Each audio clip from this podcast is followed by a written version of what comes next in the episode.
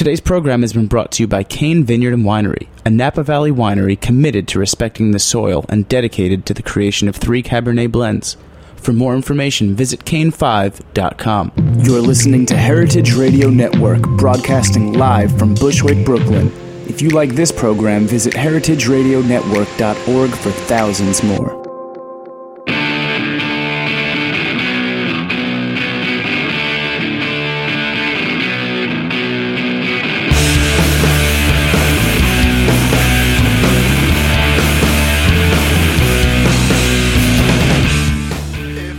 Good afternoon and welcome. This is What Doesn't Kill Ya Food Industry Insight with me, your host, Katy Keiffer. On the phone today with me is Hank Cardello. Hank is a former food industry executive turned author, guest speaker, and food industry advisor. He is a senior fellow at the Hudson Institute, a uh, nonpartisan, not profit uh, think tank. He directs its obesity solutions initiative. He is the author of Stuffed, an insider's look at who's really making us fat, and the landmark report, which I believe was just released, Better for You Foods, It's Just Good Business, and Lower Calorie Foods, It's Just good business. With three decades as an executive for Sunkist, Canada Dry, Coca Cola, Anheuser-Busch, and General Mills under his belt in high positions of authority, um, Hank is definitely the right guy to be talking to about how the food industry responds, especially to uh, all the charges about calories, et cetera. And more recently, Hank was co-chair of the Global Obesity Forum, sponsored by uh, University of North Carolina at Chapel Hill. Welcome to the program, Hank. I really appreciate you joining me today. It's great. Well, hi, Katie. It's a pleasure to be here. Yeah, no, it's it's. Uh, I can tell you're going to be just a rock star of a guest because you know the insides and outsides of what I think people in my um, sort of on my side of the progressive food movement think of as kind of the antichrist. So you really, I mean, that is true. It's like I mean, when we were talking on the phone earlier about how polarized the two sides are, it's like like it really does come down to like uh, you know the cattle industry referring to humane society as terrorists and you know and, and people like me referring to you know guys at General Mills as you know the Antichrist. So uh, you, know, you, can see how the rhetoric has gotten really jacked up around here. Um, but anyway, we wanted to talk about um, first of all the um, the study that you published, the lower calorie foods is just good business uh, at the Hudson Institute. W- tell us about that study and what were you looking for specifically when you uh, launched that? Well, specifically to address the polarization that was not uh, revealing any progress as far as addressing obesity, uh, instead of people digging in, we asked the question well, is there a business reason why companies, in this case restaurant chains, mm-hmm. should ever change their behaviors? Should they even get behind selling lower calorie or better for you products? So that's what we set out to prove. And uh, it turns out that, guess what? those companies or those restaurant chains that were selling uh, their lower calorie products were growing uh, were reaping better rewards. They had more customer traffic and they had more servings, and they were just performing better. Amazing. Now you analyzed 21, uh, you know, common restaurant chains. Um, give us a few names, like the Darden Group. Um, I don't think most people know what Darden is, but like, what are those restaurants? That's yeah. Uh, we had two kinds of groups in there. We had the uh, the well known what we call quick service restaurants. Mm-hmm. Uh, McDonald's, Burger King, Wendy's, those kind of chains, right. Chick Fil A uh, Taco Bell, and then we also had uh, the larger sit-down chains. And again, Darden is uh, an unknown word, but uh, they own Red Lobster and right. Olive Garden, and we looked at Applebee's, Applebee's and IHOP, yeah. et cetera. So we really captured the big guys. Yeah, absolutely. I, I, I, should have asked you to provide me with some sort of sense of what their sales are annually just to give people a sense of the scope. But I think most people recognize how big a player any one of those restaurants is in and of just by themselves. Um, so when you analyzed the 21 restaurant chains, what was the most surprising finding? Was it that they were making more money on low calorie uh, items or that they had introduced more and more of them to their menus with greater success or? Actually, the biggest surprise was how poorly the more traditional higher calorie products performed over the last five years. Fascinating. Like you uh, mentioned uh, they, French they fries a lot, which I thought was interesting. I'm, sorry. Sorry, you mentioned French fries a lot in the report, which I read, um, and, th- I thought that was fascinating. That that was one of the things that had really plummeted in sales. Yeah, we actually looked at the the largest uh, purveyors of French fries. Those where French fries actually make up over twenty percent of their sales. Mm-hmm And we found that, uh, first of all, overall, they were selling uh, like more than 5 billion servings of French fries. And we noticed over five years that uh, the number of servings declined by about 50 million just across four or five chains. So that's Wow. a big deal. It's a big deal because they're highly profitable items. So Yeah. you have to pay attention to it. You can't ignore it. It's really a place where they they make their money on fries and the beverages, uh, less so on the more standard fare like the burgers. Sure. I mean, things like um, you know soda and fries are, are many times cheaper than a pound of meat. However, I mean, however it- much it's been adulterated with uh, with pink slime, for instance, before that scandal broke. I mean, you know, after all, it's hard to say how much of um, any given burger at Burger King or whatever was adulterated with pink slime, but it could have been as much as fifty or sixty percent, I would imagine. And that stuff is pennies on the dollar. So, and now they have to pay for it because now Well, they have, re- what, they have what we do meat. is we look, we accept the fact that this is what these guys make. Mm-hmm. And if you're really looking at the problem, I mean, uh, we focus on reversing obesity rates, right. and that's a caloric issue. So if you start from the fact, whether you like it or not, that they sell processed foods or, or manufactured foods, if you would, what we're trying to do is get them to sell fewer calories. And Mm-hmm. guess what? If we're successful doing that, a funny things happens. Things like saturated fats and high fructose corn syrup automatically come down because that's the way they do this. Yeah, right. That's the only way that they can do it. Really, is to remove things like uh, like trans fats and highly saturated fats from their from their pr- product mix. Yeah, exactly. Yeah.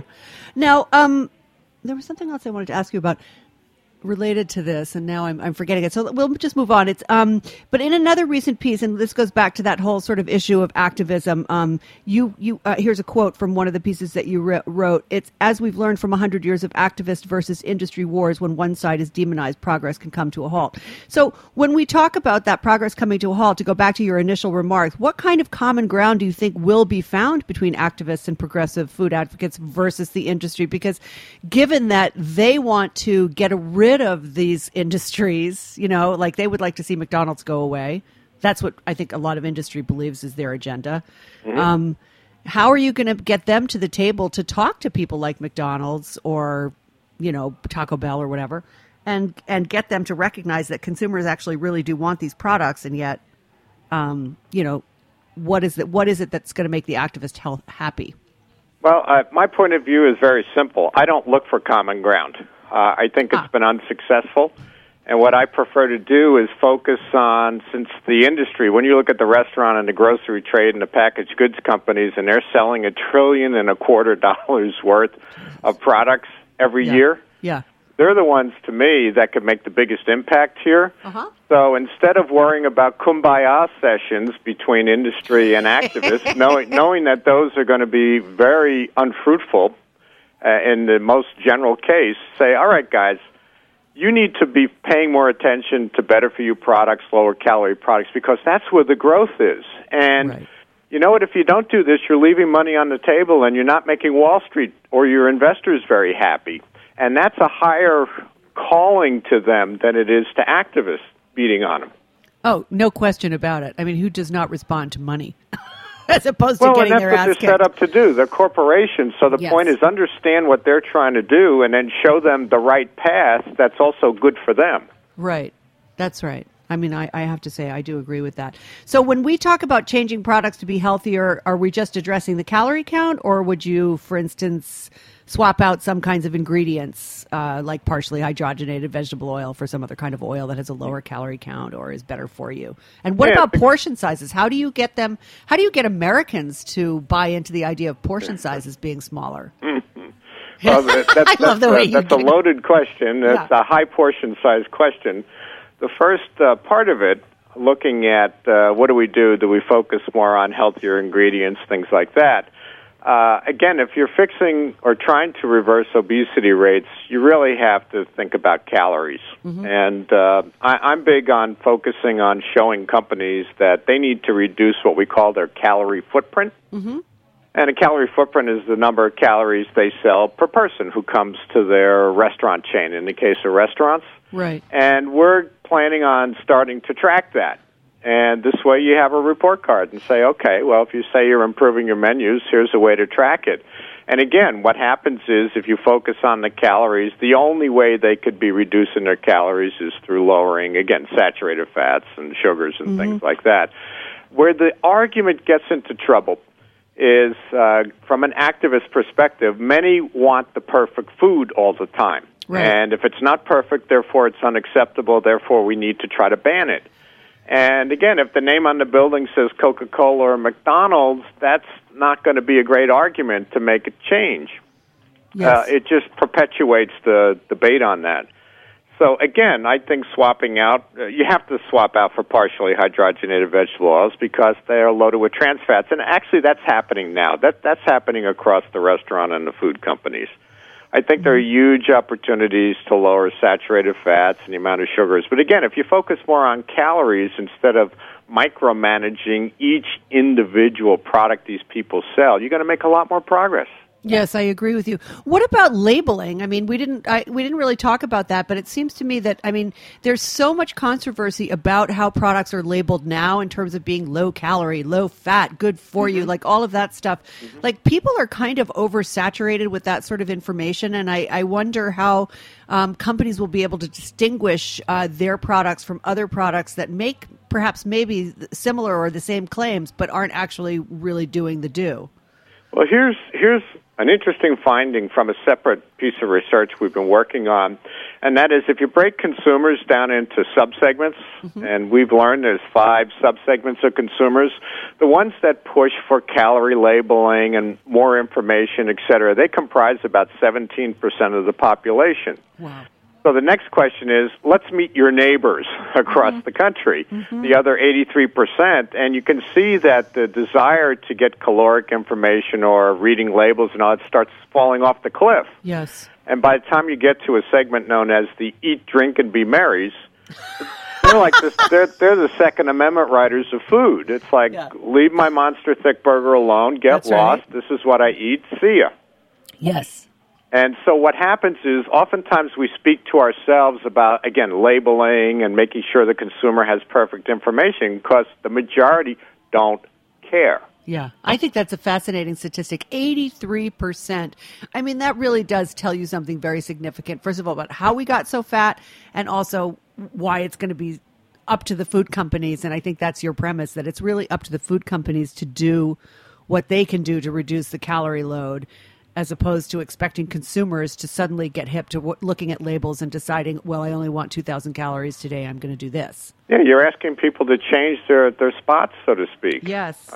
But you're also asking corporations to change their spots. And, and I wonder how, um, you know, how much is it going to cost them to do it? Like some corporations, when you produce fast food of some sort, you know, there's a production line all your purchasing is in place. You've gotten the, the lowest you know costs on various products et cetera. And then and then suddenly you're changing that up and and maybe that means you're changing the process somewhat or you have to retrain your workers. I mean what kind of capital costs does it involve to actually do what you're suggesting companies do which is add more healthy items to their menus reduce the calorie count on ones that exist already well, I, I prefer to answer that using examples. I mean, okay. on, the, on a consumer side, companies like General Mills and Dannon have adopted a healthier menu or a healthier product portfolio. Mm-hmm.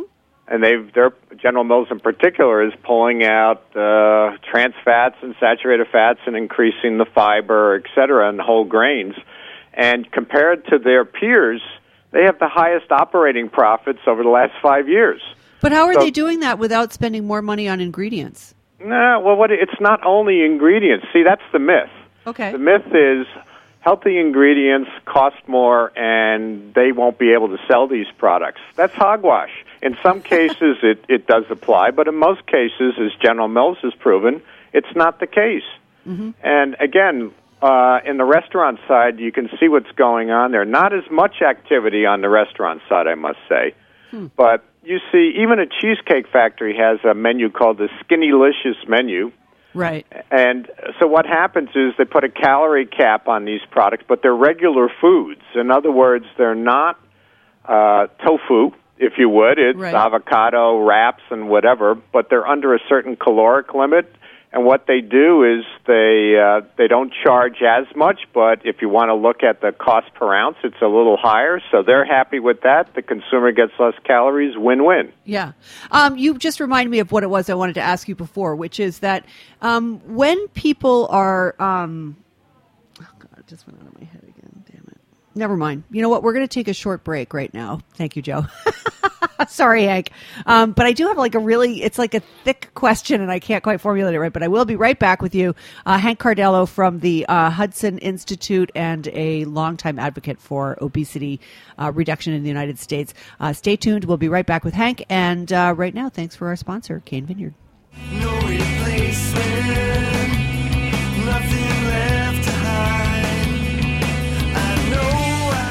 More Dead Stars on the Heritage Radio Network.org. says again everything I'm hoping for, but I don't need you in the summertime. This is Chris Howell from Cain Vineyard and Winery. Thank you for listening to the show. In our industrial world of highly processed food and wine, we support the values of Heritage Radio Network. All of us at Cain encourage you to seek out individuality and beauty in everything you eat and drink. For more information, visit cain5.com.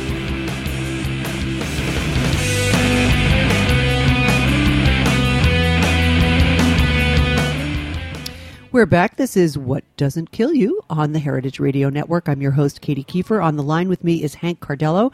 He is a senior fellow for the Hudson, Inst- uh, Hudson Institute and um, a longtime advocate for, uh, and also the author of Stuffed What's Really Making Us Fat. I think people should uh, pay attention to that. Um, so, uh, Hank, I cannot remember the damn question I wanted to ask you, so I'm going to move on. I, I, I don't know why I can't, like, formulate this, but you're going to come back because we're going to talk again.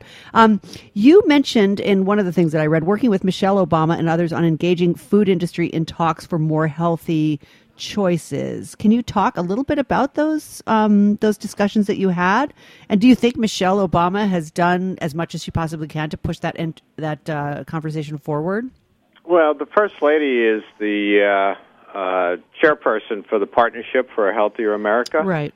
And I really think she has created a high level of awareness uh, behind this problem of obesity. I, I would say the combination of the First Lady and the Robert Wood Johnson Foundation, those two uh, groups, if you would, have really elevated the level of conversation. So I, I have to give her kudos for doing that. And and one of the things that they're looking to do is they get companies to come in and not only highlight the things they've done to improve their products, but also to extract commitments out of these companies going forward to say, okay, over the next three or four or five years, what will you do? What will you do? For instance, you mentioned Darden restaurants, Uh-huh. and they've committed, for instance, to improve their offerings for children. All right, looking at So uh, less fried maximizing foods, the calories yeah. and pulling out saturated fats, things like that. Yeah. So, I have to give credit there. I, I think she's been great. I mean, I and what I particularly liked uh, when I was reading through your literature is that she has gone a long way to address industry rather than sort of taking the easy way out and just kind of demonizing industry and saying, "Well, you should all eat." You know, it's like Nancy Reagan saying, "Just say no to drugs." Like, yeah, right. You know, you know, Michelle Obama, if she told kids, you know, just say no to French fries, yeah, that's going to happen. You know, you really do have to engage corporate America or corporate food in this battle. And I think that's what's so interesting about your story and the articles that you write for Forbes and for Atlantic and so forth. Um, and one of the things that you have brought up, which I thought was very interesting, is the idea of using tax incentives to encourage industry to change its ways in terms of like um, offering them an incentive if their calorie counts are lower, then they get X, Y, Z's. Can you uh, flesh that concept out for me a little bit? Yeah, I mean, I like uh, I, I like tax incentives uh, or tax credits, if you would, Uh-huh. for selling healthier products. I think that's one that's going to be problematic in the execution and the implementation, just because there's so much resistance to that. Uh, there are uh, credits on the book, for instance, for food companies uh, for innovation, new packaging, new ingredient exploration, things like that. And the one way you could do is take an existing tax credit on the books and say, all right, you don't get the credit unless your products are healthier and they meet a certain criteria. So that's one way to go with it. However, I do think what we've been talking about earlier in our conversation, and that is uh, getting companies to see that it's in their enlightened, selfish interest to more aggressively market lower calorie and better for you products, that's a better pathway to go because, again, they're beholden to Wall Street and their investors. Yes. And I would charge that if you don't do this, you're leaving money on the table, and I'm not going to invest in your company anymore. Right. I think that's a great sales pitch for that concept. And I was going to say, I mean, you know, changing the tax code so that companies get, you know, uh, taxpayer money for doing something that they most people probably feel they should already have been doing um, is definitely not going to play well uh, with the, you know. with the general public, whether you're counting calories or not, you know what I mean. It's like corporate giveaways have, have been, uh, you know, amply demonstrated in the last ten years, and certainly since the crash. So I think people feel pretty strongly about that. Um, I finally figured out what it was I wanted to ask you about, which was a lot of these companies, and I read this. I'm actually I'm trying struggling to remember where I read this, but uh, basically it was it was a piece either in the Times or the Post, Huffington Post, or something like that, where it was suggested that uh, companies like McDonald's or you know any of these big guys who put on those. Um, you know healthier choices on their menus that they're doing this not because they actually believe in healthier choices but because it's actually sort of a cynical play to get people into the restaurant. This would probably particularly apply to something like an Applebee's or, or uh, you know one of the other sit down restaurants um, where they you know they have more sort of quote unquote healthy choices on the menu which leads people to believe that they're going to have a healthier experience overall. Meanwhile everything else is status quo. So it's kind of like uh, you know it's been suggested that this is a bit of a cynical ploy to exploit people's fears about food and meanwhile they're going to serve them the same stuff how, how do you respond to that Well, I think in some cases that might be the uh, the case where just adding these items. But again, what what happens is they talk about in the restaurant business, for instance, the veto vote. yeah In other words, they're losing a lot of customers. Whereas, let's say someone wants to come in and they want to eat their hamburgers and fries, and one in the party says, "No, I don't want it. I I want a salad or I want something better."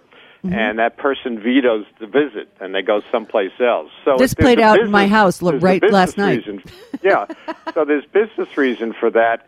And number two, again, is what they're finding out is again based on our data, the growth is coming from these items. So, Mm-hmm. quote me, they're stupid if they don't do it. I am going to quote you because I think you I'm going to write a quote me on that piece because realistically, they're leaving money on the table. Yeah. And from your point of view, as somebody who's worked in all of these big companies, you know that that's really what it's all about. Yeah. So, what people, we have here's listen where we up. get alignment. The alignment to your very first question. It's not kumbaya an agreement with Mm-hmm. activists because that day may never come. Right. But where the alignment is that by making your products healthier for consumers, lower calorie, addressing obesity issues, they're never going to wake up in the morning and saying, "Our my purpose today is to reverse obesity." But if what they do helps reverse obesity and gets Americans to eat healthier, why do I care what their motives are? As Yes. long as we get them moving in the right direction.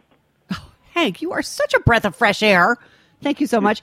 Now, I'm going to read you. You suggest a path forward using these following tips. And I, I truncated these for the purposes of radio, but people, you will tell people in just a few moments where they can read the whole thing. So for business, you say, for businesses, they should acknowledge the problem and address the role that their company may be playing in, uh, you know, obesity in America. For the activists, don't demonize capitalism, celebrate it. And accepting an industry's need to increase sales and make a healthy profit will make it easier to get the industry to listen to you. Yes. And for regulators, don't mandate change.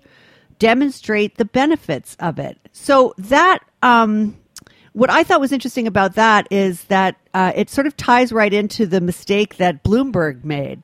And I wanted to just talk for a second about that kind of nanny state um, that a lot of people complain about when they talk about uh, either taxing soda or banning certain sizes or anything else that might relate to, uh, you know, trying to address obesity through telling people what they can and can't do. So let's talk for a second about the regulation part of it.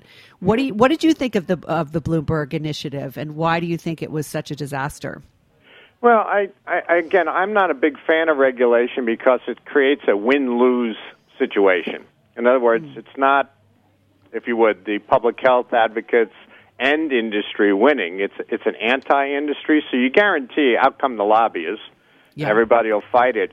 And and my point in the the piece you're referencing in Forbes and that is Mayor Bloomberg is a tremendous businessman. I Yes. mean, that's how he, he got his, his wealth and from the Bloomberg Network, et cetera.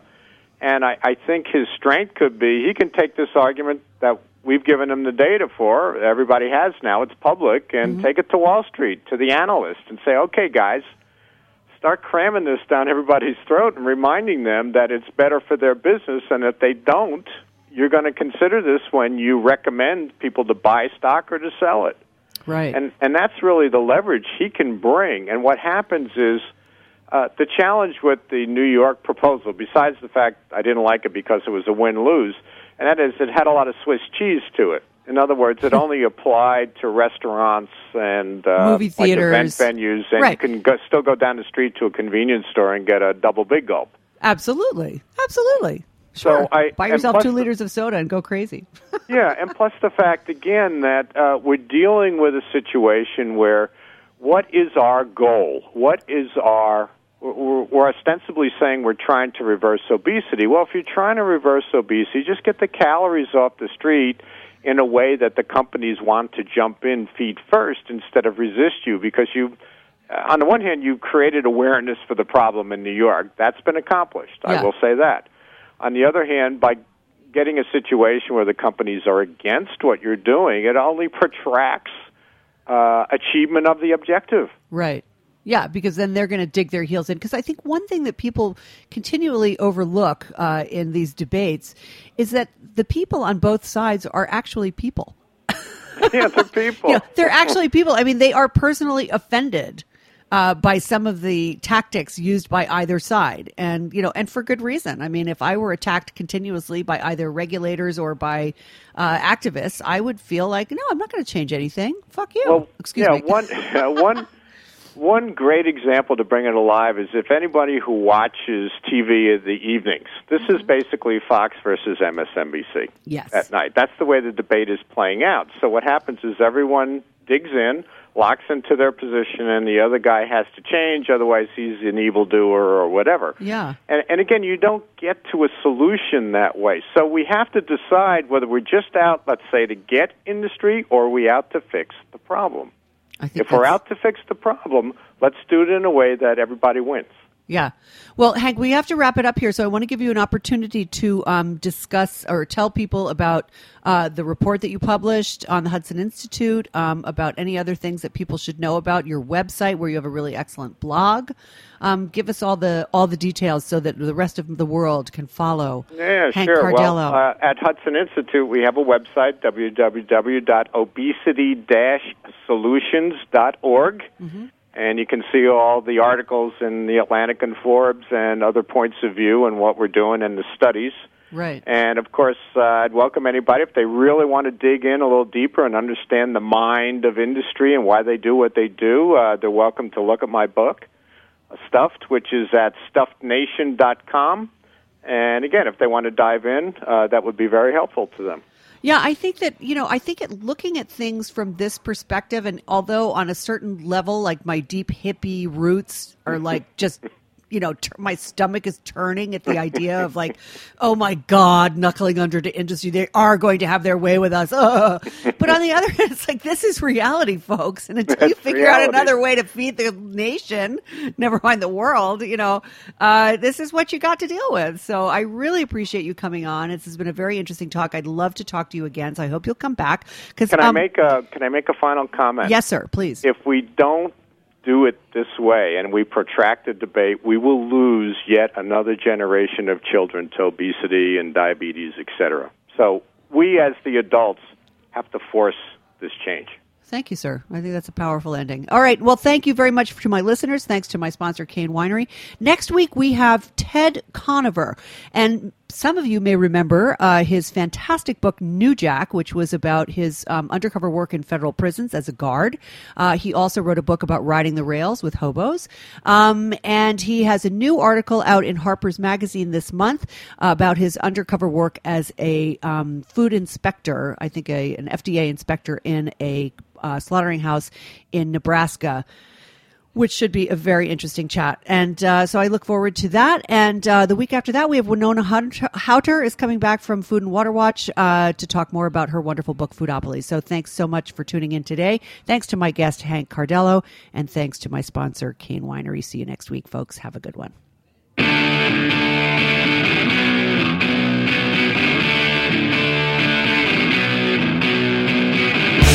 Thanks for listening to this program on heritageradionetwork.org. You can find all of our archived programs on our website or as podcasts in the iTunes Store by searching Heritage Radio Network. You can like us on Facebook and follow us on Twitter at heritage underscore radio. You can email us questions at any time at info at heritageradionetwork.org. Heritage Radio Network is a nonprofit organization. To donate and become a member, visit our website today. Thanks for listening.